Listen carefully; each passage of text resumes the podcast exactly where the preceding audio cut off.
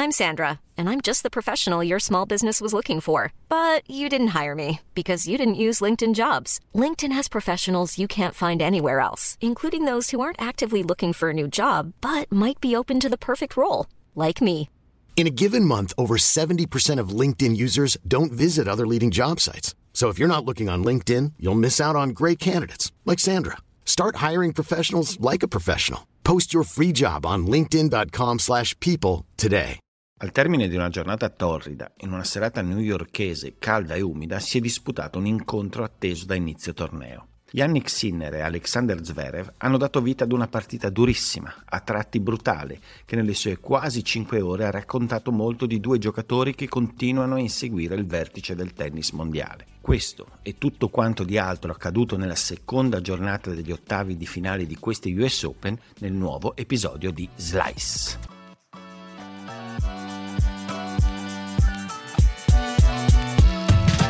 Stata una partita che ha visto molti momenti diversi, quella tra Yannick Sinner e Alexander Zverev. Sicuramente però ha avuto due anime ben distinte. Infatti l'inizio è stato sorprendente ed è stato sorprendente soprattutto per merito di Alexander Zverev, che ha iniziato la partita e ha giocato praticamente l'intero primo set con un piglio inaspettato, se vogliamo, con una qualità di gioco che ai lui si vede raramente. Ha interpretato la partita immediatamente in modo estremamente aggressivo e quasi sicuramente facendo questo ha sorpreso Yannick Sinner, che pensava di poter far valere lui una maggiore aggressività, una maggiore capacità di accorciare verso la rete per incidere, insomma, su quelle che sono le caratteristiche dell'avversario. E invece Zverev ha contrapposto una grandissima spinta, una grandissima decisione non solo nel tenere, nel contenere il ritmo indiavolato di Sinner, ma nel cercare addirittura di andarci sopra e non solo sul lato del rovescio, su una diagonale che insomma si poteva anche nelle premesse pensare essere estremamente competitiva da parte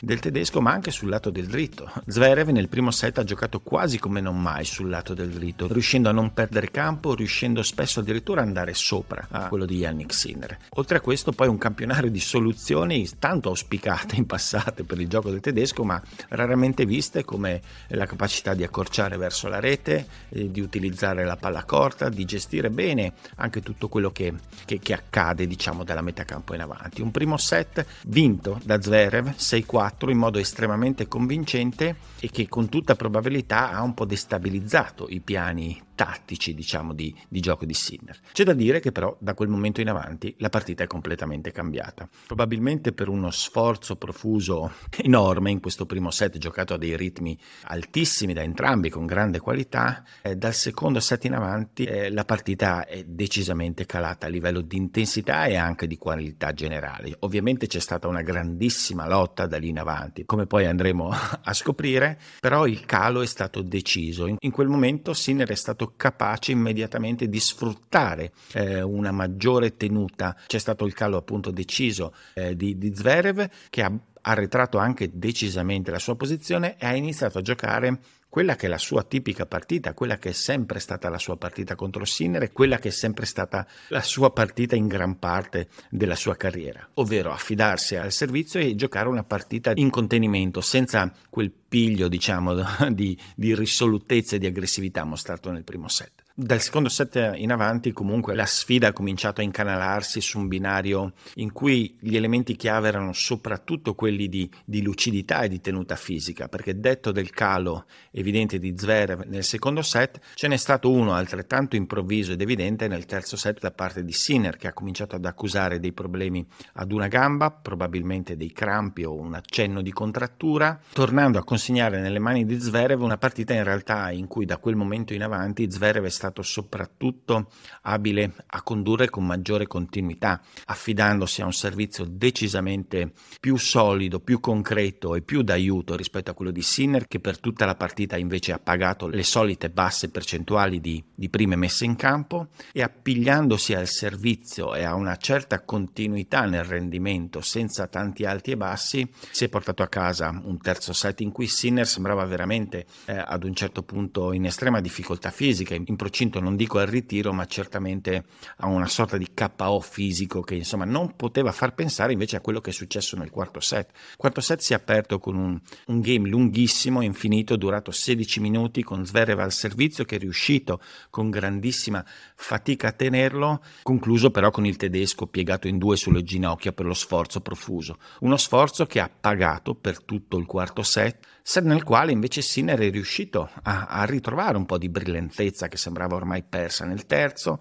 il problema eh, dei crampi alla gamba è parzialmente rientrato e in quel momento Sinner un'altra volta ha ripreso in mano decisamente eh, le redini dell'incontro. È tornato a spingere, il servizio ha funzionato anche leggermente meglio, ha fatto pagare praticamente sempre eh, la posizione ormai così arretrata di Zverev in campo, insomma si è ripreso completamente la partita, ha vinto il set, si è portato a un quinto set iniziato con la sensazione che avesse in controllo il destino dell'incontro ed invece in apertura di quinto il passaggio a vuoto di gran lunga più grave avuto da Sinner direi negli ultimi mesi. Tutto faceva appunto pensare pensare alla possibilità di controllare proprio dal punto di vista fisico la partita e però uno sciagurato game di apertura al servizio giocato all'apparenza non con tutta l'attenzione necessaria visto il momento così, così drammatico e così importante della partita beh il break subito ha ridato improvvisamente vigore a Zverev che da lì in avanti è riuscito a ricomporsi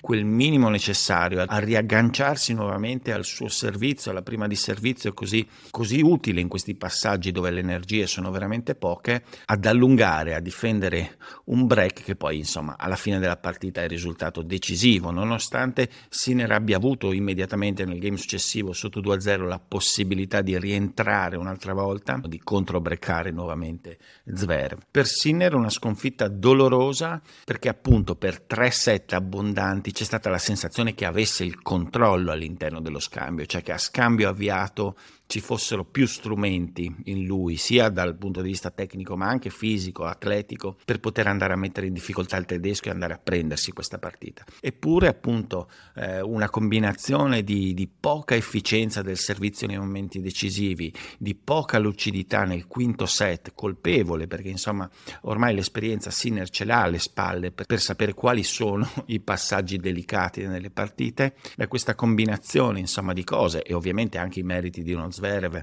a un certo punto apparso moribondo, ma sempre capace comunque di tenere una presa sulla partita, insomma hanno, hanno portato alla sconfitta del giocatore italiano che deve continuare ovviamente nel suo percorso di miglioramento, sia dal punto di vista tecnico, eh, il servizio rimane sotto la lente di ingrandimento perché ancora eh, spesso nei confronti contro i più forti eh, sembra dare qualcosa di meno rispetto agli avversari, e poi una cosa evidenziata oggi che non viene sottolineata forse abbastanza, che ogni tanto tanto ci sono dei piccoli problemi anche sul lato del rovescio. Ad esempio nel matchup contro Zverev questa diagonale insomma si sta rivelando spesso deficitaria, soprattutto per la sua difficoltà nel riuscire a, a essere efficace nei cambi e nelle accelerazioni lungolinea, che è un peccato visto il potenziale del colpo e soprattutto anche eh, l'utilità geometrico-tattica geometrica che avrebbe potenzialmente questo tipo di cambio che viene usato sempre molto poco o almeno poco rispetto al potenziale da parte di Sinner. Ma soprattutto in questa partita per il giocatore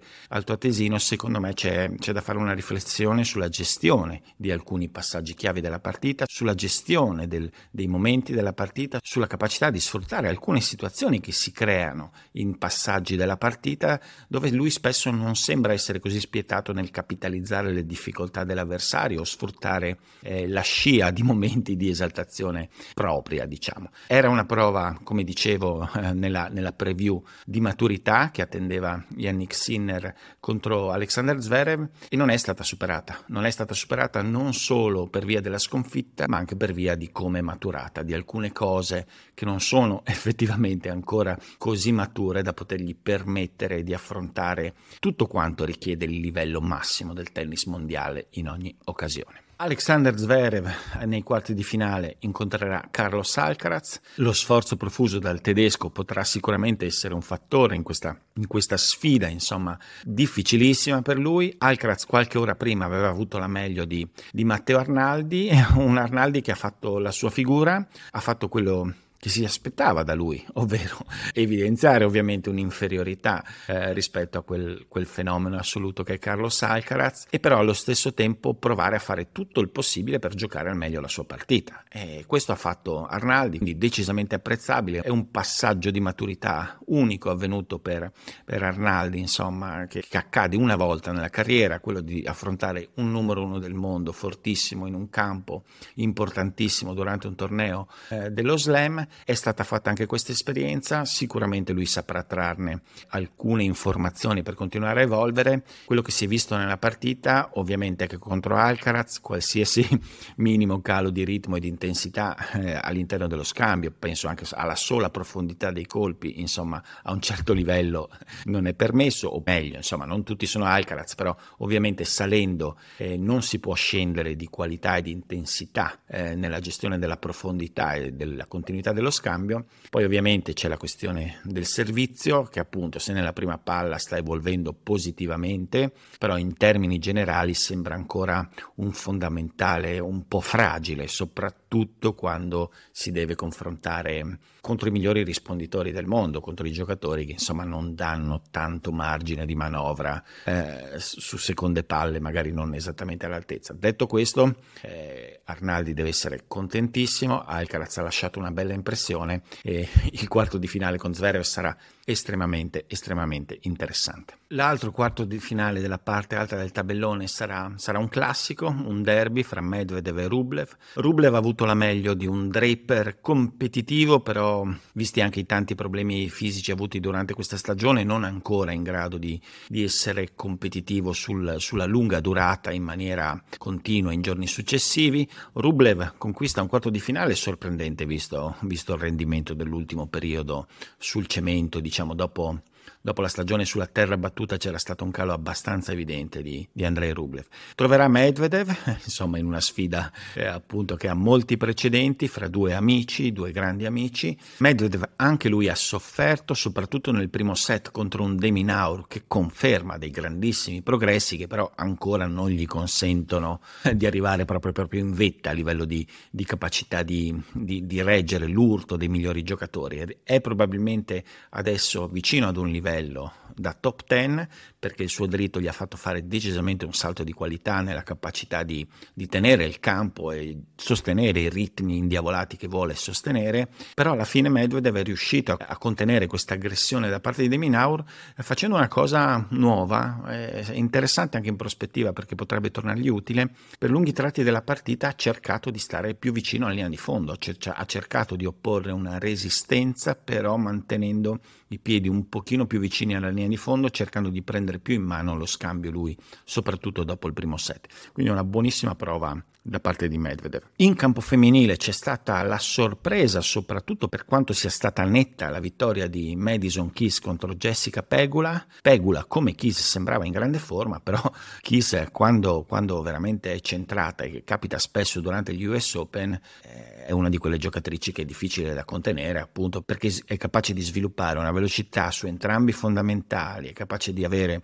un servizio di, di tale qualità, insomma, da mettere in grande difficoltà chiunque comunque soprattutto su queste superfici e quando non va fuori giri, quando non si fa prendere dalla, dalla frenesia, dalla foga. C'è riuscita, Pegula al contrario è sembrata forse un pochino troppo presto nella partita arrendevole e, e sfiduciata rispetto forse al livello dell'avversaria che non pensava di poter sostenere. Kis troverà in, uh, nei quarti di finale Vondrusova che ha faticato contro la sorpresa americana Stearns, ha faticato tantissimo il primo set, giocato soprattutto all'inizio benissimo da Stearns, eh, che colpisce molto bene la palla, però obiettivamente poi durante la partita, nello svilupparsi della partita, ha dimostrato anche una certa immaturità a livello di gestione tattica e dei momenti del match. Sicuramente un pochino di tensione dovuta al palcoscenico a cui non è, non è abituata, ma soprattutto tanta confusione ad un certo punto della partita e, e Vondrusova è abilissima a sfruttare quel tipo di, di fragilità nelle avversarie perché sa mischiare le carte, sa variare il gioco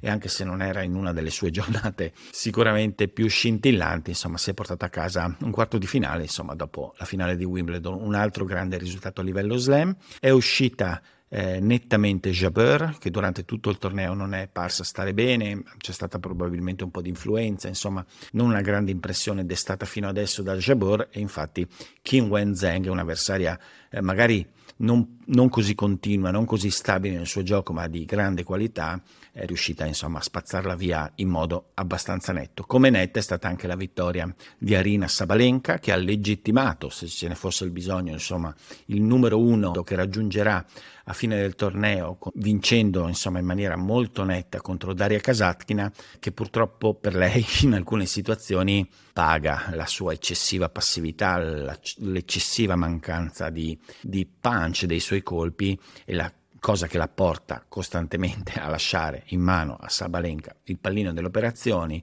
e quando Sabalenka riesce a essere un minimo, eh, un minimo lucida e sfruttare la sua potenza, avversari come Kasatkina non le riescono a dare fastidio. È tutto per oggi, vi ricordo che è possibile abbonarvi oppure fare una donazione tramite il pulsante super grazie che vedete qua sotto, eh, aiuta tantissimo la sostenibilità e la crescita del progetto. Noi ci vediamo domani con la seconda parte degli ottavi di finale e insomma una preview anche su quelli che potrebbero essere i primi quarti di finale. Vacanze in Sicilia o in Sardegna? Con i traghetti GNV porti tutto quello che vuoi, ti rilassi fino a destinazione e se prenoti entro il 14 maggio, posto ponti a partire da 33 euro. Non c'è modo migliore per andare in vacanza. Scopri i dettagli su gnv.it. Offerta valida sulle linee Napoli-Palermo e Genova-Olbia, 10.000 posti disponibili.